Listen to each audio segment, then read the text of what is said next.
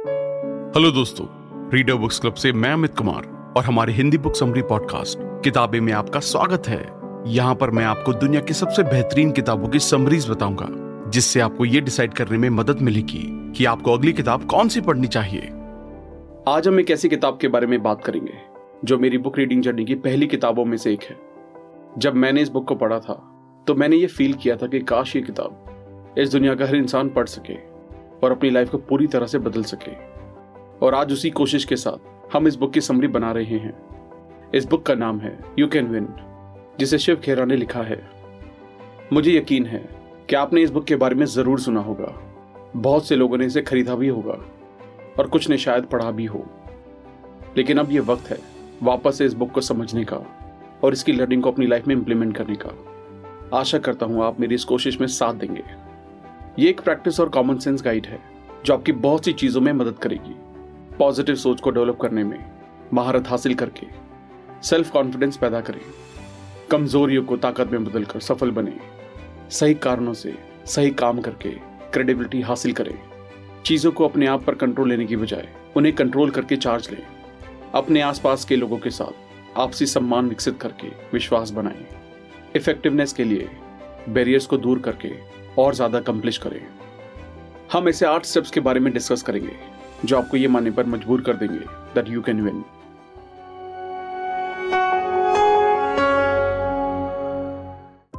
step one significance of attitude आपकी चुनी हुई फ़ील्ड की परवाह किए बिना सक्सेस की फाउंडेशन ही एटीट्यूड है। आपका एटीट्यूड आपकी अप्रोच सेट करता है कि आप अपनी लाइफ में विनर हैं। हमारी पीढ़ी की सबसे बड़ी खोज ये है कि इंसान अपने मन के पॉइंट ऑफ़ व्यू को बदलकर अपनी लाइफ को बदल सकता है। लोग आपकी सबसे बड़ी एसेट हो सकते हैं या आपकी सबसे बड़ी लाइबिलिटी हार्वर्ड यूनिवर्सिटी में कारण ये पाया गया कि 85 परसेंट इंसान अपने एटीट्यूड के बेस पर एनकरेजमेंट हासिल करते हैं और ये उनकी एजुकेशन और इंटेलिजेंस के लिए काफ़ी नहीं है। अगर आपकी लाइफ में कोई समस्या है तो उस मुद्दे के रिलेशन में एक एटीट्यूड बनाएँ। तीन ऐसे कंपोनेंट्स हैं जो ज़्यादातर हमारे एटीट्यूड डेवलपमेंट को अफेक्ट करते हैं। ये है एनवायरमेंट एक्सपीरियंस और एजुकेशन आठ तरीकों से पॉजिटिव एटीट्यूड को डेवलप किया जा सकता है।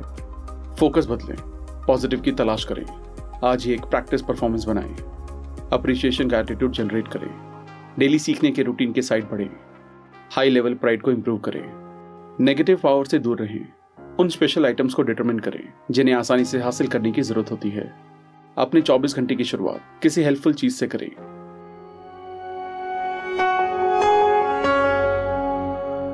स्टेप टू सक्सेस ये एक सपने को पूरा करने और पूरा करने की सिचुएशन है। लग्जरी लाइफ को बनाए रखने, अमीर रहने और एक लेवल तक पहुँचने के अकॉर्डिंग सक्सेस का यूनिवर्सल रेजोल्यूशन अगर आपको सक्सेसफुल होना है तो आपको कई फेलियर्स को पार करना होगा। लोग ये एटीट्यूड नहीं बनाते हैं। हर सक्सेस की कहानी में बड़े फेलियर्स का इतिहास होता है। दुनिया के सबसे महान लोग भुलाए जाने की मुश्किल से गुजरते हैं। अमीर इंसान महान काम नहीं करते। वो केवल छोटे छोटे काम करते हैं। बड़े पैमाने पर हम सक्सेस की वैल्यू को कभी नहीं भुगतते हैं। हम सक्सेस के ओनर का एहसास करते हैं। हम वास्तव में फेलियर की कीमत भुगतते हैं। सक्सेस केक बनने की तरह है फुलफिलमेंट के बिना। सक्सेस मीनिंगलेस है, पर सक्सेस तक पहुँचने के लिए रास्ता है। सफलता के रास्ते को दस पार्ट में बांटा गया है। बर्निंग डिज़ायर सक्सेसफुल होने की इंस्पिरेशन एक कसम लेने की बर्निंग डिज़ायर के अपोजिट होती है। एक बर्निंग डिज़ायर सभी परफॉर्मेंस का इंकरेजमेंट है। इच्छा की कमी, महान रिज़ल्ट जनरेट नहीं कर सकती। कमिटमेंट ऑनेस्टी और विजडम दो ऐसे पिलर्स हैं, जिन पर कमिटमेंट को बनाया और वो भी किया जाता है। ये ऐसे लोगों को बिल्ड करता है, जो जीतने के लिए खेलते हैं और बहुत मेहनत करते हैं। वो जीतना चाहते हैं। वो हारने से इतना डरते हैं कि वो अपने फुल पोटेंशियल तक नहीं पहुँच पाते। वो जीतने में अपने स्ट्रगल पर फोकस करने के बजाय हारने की चिंता में एनर्जी खो देते हैं। रिस्पॉन्सिबिलिटी एक ड्यूटी जो इच्छा में बदल जाती है अल्टीमेटली एक खुशी में। हार्डवर्क ये एक सोल है, जो उस प्लान को करने और काम को पूरा करने के लिए अटेम्प्ट करने में विशेष है। मेहनत अपने आप में, शुरुआत और एंड दोनों है। विल पावर और कड़ी मेहनत के बिना महान टैलेंट बेकार है। कैरेक्टर ये इंसान की वैल्यूज़ बिलीफ और पर्सनैलिटी की कीमत है। ये हमारे थॉट प्रोसेस बिहेवियर और एक्शन में रिफ्लेक्ट होता है। इसमें तीन प्रिंसिपल्स का कॉम्बिनेशन है। Respect responsibility, honesty positive thinking and trust positive सोच का मतलब है कि इंसान खुद एक सॉल्यूशन है और फोकस्ड है। भरोसे का मतलब है कि एक इंसान के पास विश्वास करने का कारण है कि वो सक्सेसफुल होंगे। विश्वास पॉजिटिव सोच से भी बड़ा है। Give more than you get success की की को चार वर्ड्स में समराइज किया जा सकता है। एंड देन सम मोर यानी कि और फिर कुछ ज़्यादा। विनर वही करता है जिसके लिए उन्हें माना जाता है। और फिर कुछ ज़्यादा। विनर्स अपने काम करते हैं, और फिर कुछ ज़्यादा। विनर्स पर भरोसा किया गया, और फिर कुछ ज़्यादा। विनर्स ने अपना हंड्रेड परसेंट दिया, और फिर कुछ ज़्यादा। कोई आश्चर्य नहीं है कि उन्होंने फेलियर को देखा है। तभी वो जितना पे किए जाते हैं, उससे ज़्यादा देते हैं और करते हैं कंपटीशन को एंड करते हैं। द पावर ऑफ़ परसिस्टेंस ये बाउंस बैक एबिलिटी है। सभी सक्सेसफुल लोगों को सक्सेस इसलिए मिली क्योंकि वो लगे रहे। परसिस्टेंस एक डिसीज़न है। आप जो शुरू करते हैं ये उसे पूरा करने की कमिटमेंट है।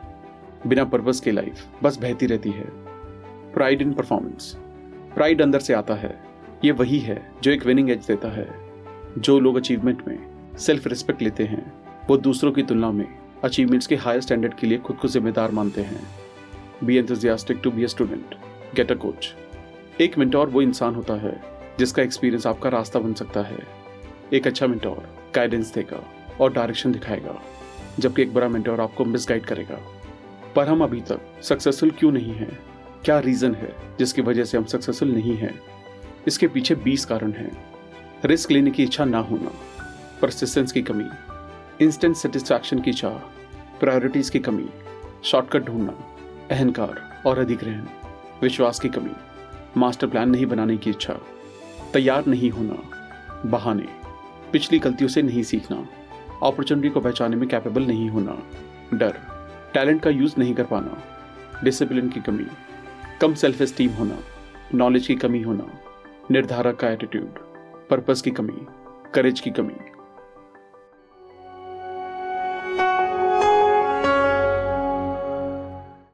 Step three motivation high powered stimulation हमारे ऑप्टिमिस्ट के अंदर से आती है। मोटिवेशन एक ड्राइव है। जो एक्शन लेने को इनक्रेज करता है। मोटिवेशन का मतलब है एनकरेज और इंस्पायर ये पावरफुल है। इससे लाइफ ज़्यादा मीनिंगफुल और फुलफिलिंग हो जाती है। पैसा और विश्वास। दुनिया का सबसे बड़ा मोटिवेशन है। लोग पैसे के लिए बहुत कुछ करेंगे। अच्छे नेताओं के लिए ज़्यादा, लेकिन ज़्यादातर बिलीव के लिए। ये आग की तरह है।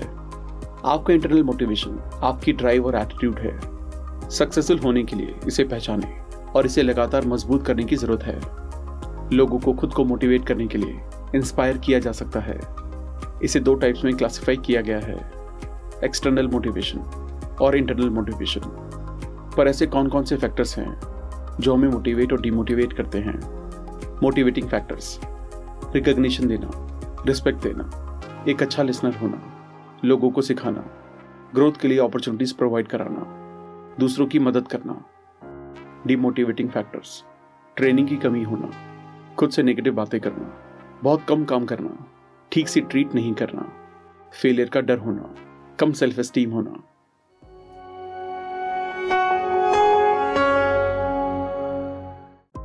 स्टेप फोर सेल्फ एस्टीम आप अपने बारे में क्या सोचते हैं? ये बात आपकी लाइफ के लिए बहुत ज़्यादा मायने रखती है। अगर आप सोचते हैं कि आप अपनी लाइफ में बहुत कुछ नहीं कर सकते तो आप कभी भी कुछ बड़ा हासिल नहीं कर पाएँगे। वहीं अगर आपको लगता है कि आप अपनी लाइफ में बहुत कुछ कर सकते हैं। तो आप वाकई बहुत बड़ा कर देंगे। इसलिए आपका ध्यान हमेशा सेल्फ एस्टीम की ओर होना चाहिए। एक वक्त की बात है, एक टीनेजर स्टेशन से गुजर रहा था। वहाँ एक भिखारी पेंसिल से भरा कटोरा लिए बैठा था। टीनेजर ने कटोरे में कुछ पैसे डाले और आगे बढ़ गया। जब वो ट्रेन में बैठा तो उसे कुछ याद आया। वो तुरंत ट्रेन से उतरा और भिखारी के पास गया। उसके बाद उसने कटोरे से कुछ पेंसिल उठाई और कहा मैं इन पैसों के लिए कुछ पेंसिल लूँगा। तुम बिजनेसमैन हो, और वो इतना कहकर फिर से ट्रेन में बैठ गया। कुछ महीने बाद वो इंसान एक पार्टी में गया। उस पार्टी में वो भिखारी भी सूट टाइम में मौजूद था। ये वो तरीका है जिससे हम अपने आसपास का माहौल बनाते हैं। जब हम वेलफेयर को इन्फ्लुएंस करते हैं तो दुनिया अच्छी लगती है कैपेसिटी बढ़ती है, और रिश्ते बहुत बेहतर होते हैं। ठीक इसका अपोजिट भी सच है। ये आपकी सेल्फ वर्थ को पहचानने और एक्सेप्ट करने से आता है। सक्सेस या फेलियर के डिटर्मिनेशन में ये मेजर कंपोनेंट है। पूरे इतिहास में सभी महान गुरुओं ने कंक्लूजन निकाला है कि सक्सेसफुल होने के लिए इंटरनली मोटिवेटेड होना चाहिए। High self esteem self acceptance और सेल्फ वर्थ से आती है। जबकि लो सेल्फ एस्टीम डर और सेल्फ डाउट से आती है। तो इसलिए हमारे लिए ये जानना ज़रूरी है कि हाई सेल्फ एस्टीम और लो सेल्फ एस्टीम से क्या क्या होता है। हाई और लो सेल्फ एस्टीम वाले लोगों के कुछ एट्रीब्यूट्स यहाँ लोगों में सेल्फ कॉन्फिडेंस होता है यहाँ कन्फ्यूज़न होती है यहाँ लोग आइडियाज़ के बारे में बात करते हैं यहाँ लोग दूसरे लोगों के बारे में बात करते हैं यहाँ लोग ज़िम्मेदारी एक्सेप्ट करते हैं यहाँ लोग दूसरों को ब्लेम करते हैं यहाँ लोग डिस्कशन करते हैं यहाँ लोग आर्गूमेंट करते हैं यहाँ लोग डिसिप्लिन में रहते हैं यहाँ लोग प्रिवलेज के मैनिपुलेटेड सेंस में रहते हैं यहाँ लोग पॉजिटिव रहते हैं यहाँ लोग नेगेटिव रहते हैं यहाँ लोगों में सीखने की इच्छा होती है यहाँ लोग ऐसा सोचते हैं कि उन्हें सब कुछ आता है। यहाँ लोग अच्छे से गाइडेड होते हैं। यहाँ लोग अच्छे से गाइड नहीं होते। यहाँ लोग गिवर होते हैं। यहाँ लोग सिर्फ़ लेने वाले होते हैं। यहाँ अकेलापन होता है। यहाँ लोग अकेले होते हैं। हाई सेल्फ स्टीम का मतलब ईगो होना नहीं है। हकीकत में, सच अपोजिट है। हमें पहले ईमानदारी से कैलकुलेट करने और खुद को ऑर्डर में रखने की ज़रूरत है। जब भी हम अपनी वैल्यूज़ के खिलाफ जाते हैं तो हमारी सेल्फ एस्टीम कम हो जाती है। तो हम पॉजिटिव सेल्फ एस्टीम या हाई सेल्फ एस्टीम कैसे बना सकते हैं? इसके लिए हमें हमेशा इन पॉइंट्स का ध्यान रखना होगा। सक्सेसफुल एंटरप्रेन्योर्स की बायोग्राफीज और ऑटोबायोग्राफीज पढ़नी चाहिए। इंटेलिजेंटली इग्नोर करना सीखना होगा। दूसरों के लिए कुछ करना होगा। बधाई देना सीखना होगा और लेना भी सीखना होगा। ज़िम्मेदारी को एक्सेप्ट करना होगा। डिसिप्लिन को एक्सेप्ट करना होगा। गोल्स बनाने होंगे। हाई मॉरल करेक्टर वाले लोगों के साथ एसोसिएट होना होगा। एक्सटर्नली ड्रिवन नहीं, बल्कि इंटरनली ड्रिवन बने। एक ऐसी मेंटालिटी डेवलप करें जो हैप्पीनेस लाए। अपने आप को एक पॉजिटिव ऑटो सजेशन दें। अपनी कमज़ोरी को ताकत में बदलें। पेशेंस रखें। अपनी सभी ताकत और कमजोरियों की एक लिस्ट बनाएँ।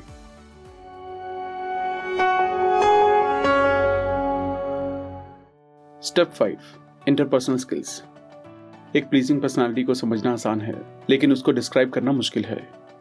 एक प्लीजिंग पर्सनालिटी इंसान के एटीट्यूड बिहेवियर और एक्सप्रेशन का कॉम्बिनेशन होती है। प्रोडक्ट नॉलेज की तुलना में पर्सनल नॉलेज ज़्यादा इंपॉर्टेंट है। सक्सेसफुल लोग प्लीजिंग और मैग्नेटिक पर्सनालिटी को बिल्ड करते हैं, जो उन्हें क्रिस्मेटिक बनाता है। पूरी दुनिया में हम पाते हैं कि हमारे पास बिज़नेस प्रॉब्लम नहीं है। हमारे पास लोगों की प्रॉब्लम्स है। केवल टैलेंट और पर्सनालिटी पे बेस्ड रिलेशंस करेक्टर के बिना लाइफ को खराब करते हैं।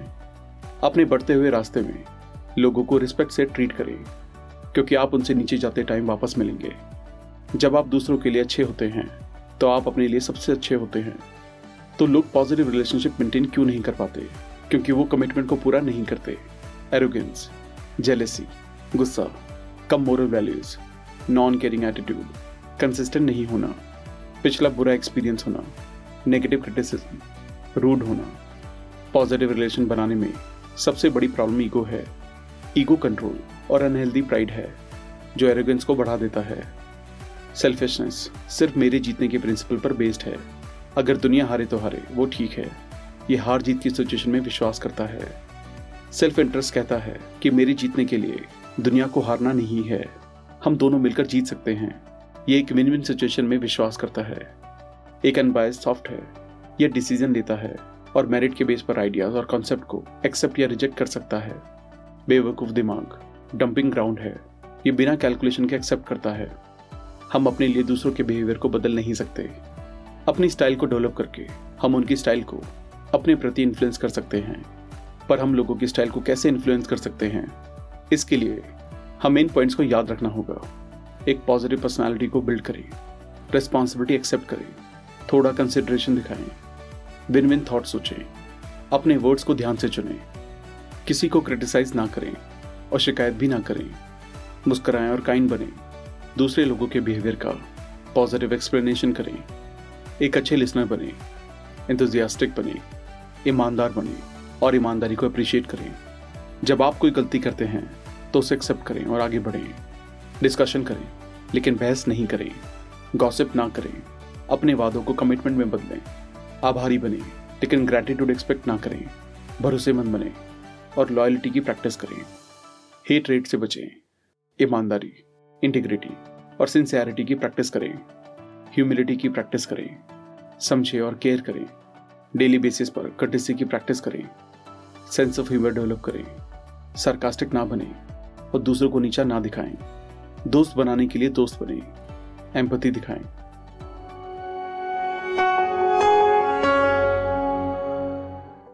Step six, subconscious mind. ये हमारे दिमाग का एक इंपॉर्टेंट हिस्सा है। ये ज़्यादा पावरफुल है। ये हमारे लिए या हमारे खिलाफ काम कर सकता है। अगर हम सक्सेसफुल होना चाहते हैं तो हमें सबकॉन्शियस माइंड को प्रोग्राम करना होगा। सबकॉन्शियस माइंड ही एक्सेप्ट करता है। ये स्टोर करने से रिलेटेड कंसर्न में कोई बदलाव नहीं करता। हम अपने मन को डर डाउट और हेट के थॉट से भर देते हैं और इससे ऑटो सजेशन एक्टिव हो जाता है और उन चीज़ों को रियलिटी में बदल देता है। सबकॉन्शियस माइंड डेटा प्रोसेसिंग और ऑटोमोबाइल जैसा है, जबकि कॉन्शियस माइंड ड्राइवर की तरह है। पावर ऑटोमोबाइल है, लेकिन कंट्रोल ड्राइवर के पास है। ऑटो सजेशन और विजुलाइजेशन हमारे सबकॉन्शियस माइंड को प्रोग्राम करने के तरीके हैं। वो पॉजिटिव और नेगेटिव दोनों हो सकते हैं। विजुलाइजेशन के बिना ऑटो सजेशन रिज़ल्ट नहीं देगा। ऑटो सजेशन और विजुलाइजेशन केवल पॉलिसी के सप्लीमेंट के फॉर्म में काम करेंगे। Effects of habits. जीतने वाले को वो काम करने की आदत होती है जो हारने वाले को करना पसंद नहीं है। हम सभी का बर्थ सक्सेसफुल लाइफ जीने के लिए हुआ है, लेकिन कई बार हम हारने के आदि हो जाते हैं। हम आमतौर पर इस तरह के ऑब्जर्वेशन सुनते हैं कि ये इंसान लकी है कि वो मिट्टी को भी हाथ लगाता है और वो सोने में बदल जाती है, या वो अनलकी है कि वो जो भी करता है, वो मिट्टी में बदल जाता है। ये वर्ड किसी के लिए भी सही नहीं है। उनके रिफ्लेक्सेस को हर बार, पहली बार से ही वैसे काम करने के लिए कंडीशन किया गया है। ये एक नेगेटिव तरीके से एक रिफ्लेक्स एक्शन है। प्रैक्टिस से परफेक्शन आता है। ये गलत है। लेकिन प्रैक्टिस परफेक्ट नहीं बनाती है। हम जो भी प्रैक्टिस करते हैं प्रैक्टिस सिर्फ़ उसे परमानेंट बनाती है। केवल परफेक्ट प्रैक्टिस ही परफेक्ट बनाती है। आदत डेवलप करना, खेत की कटाई के जैसा है। टाइम लगता है। आदतें दूसरी आदतें बनती हैं। लोग रैशनल से ज़्यादा इमोशनल होते हैं। ईमानदार और इंटीग्रिटी हमारे बिलीफ सिस्टम और प्रैक्टिस दोनों का रिज़ल्ट है। खुद और दूसरों की साइड लॉयल्टी या डिसलॉयल्टी की एक आदत बन जाती है। चूज़ हमें करना है कि हम किसकी प्रैक्टिस करते हैं। लॉयल्टी महसूस करने के लिए हमें बहुत कमज़ोर होने से शुरू करना होता है और टूटने के लिए बहुत मज़बूत हो जाना होता है। हम जो कुछ भी बार बार करते हैं वो लॉयल्टी बन जाती है। हम करके सीखते हैं। लॉयल्टी डिफ़ॉल्ट या डिटर्मिनेशन ओथ से डेवलप की जा सकती है।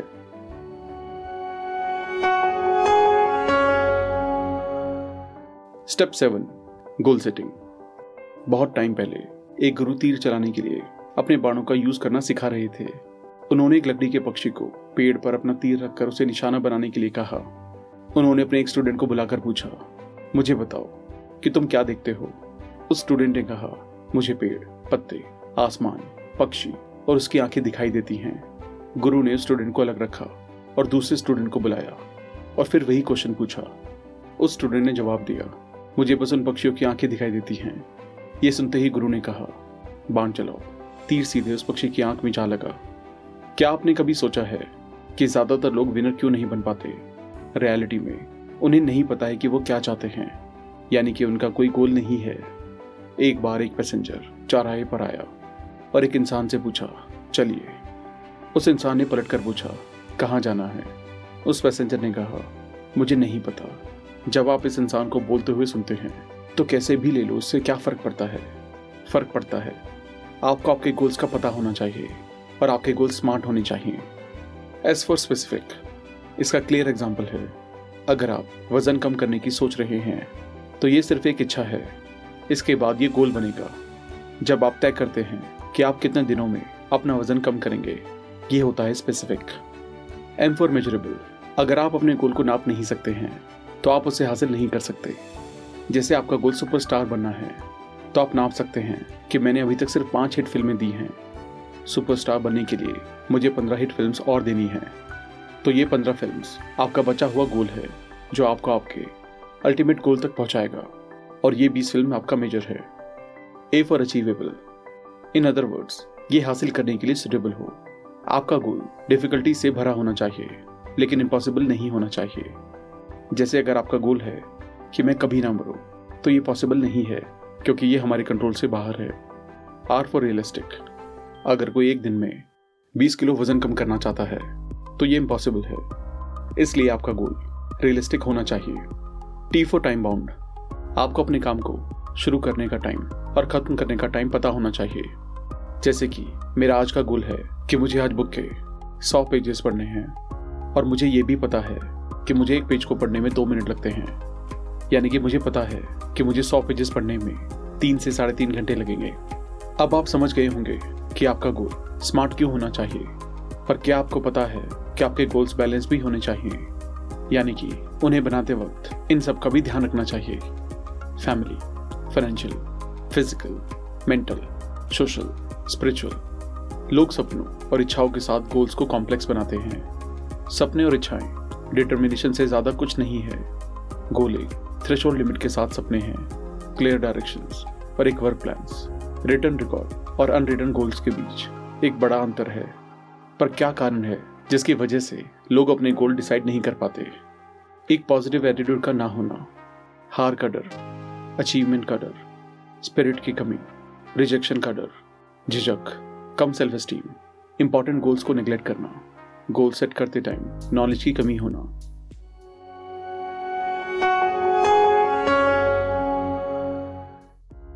Step eight values influential behaviour में डिफाइंड वैल्यूज़ को एक कल्चर में, महान अट्रैक्टिव और भयानक बोरिंग बिहेवियर के कोलैबोरेशन इफ़ेक्ट में डिफाइन किया गया है।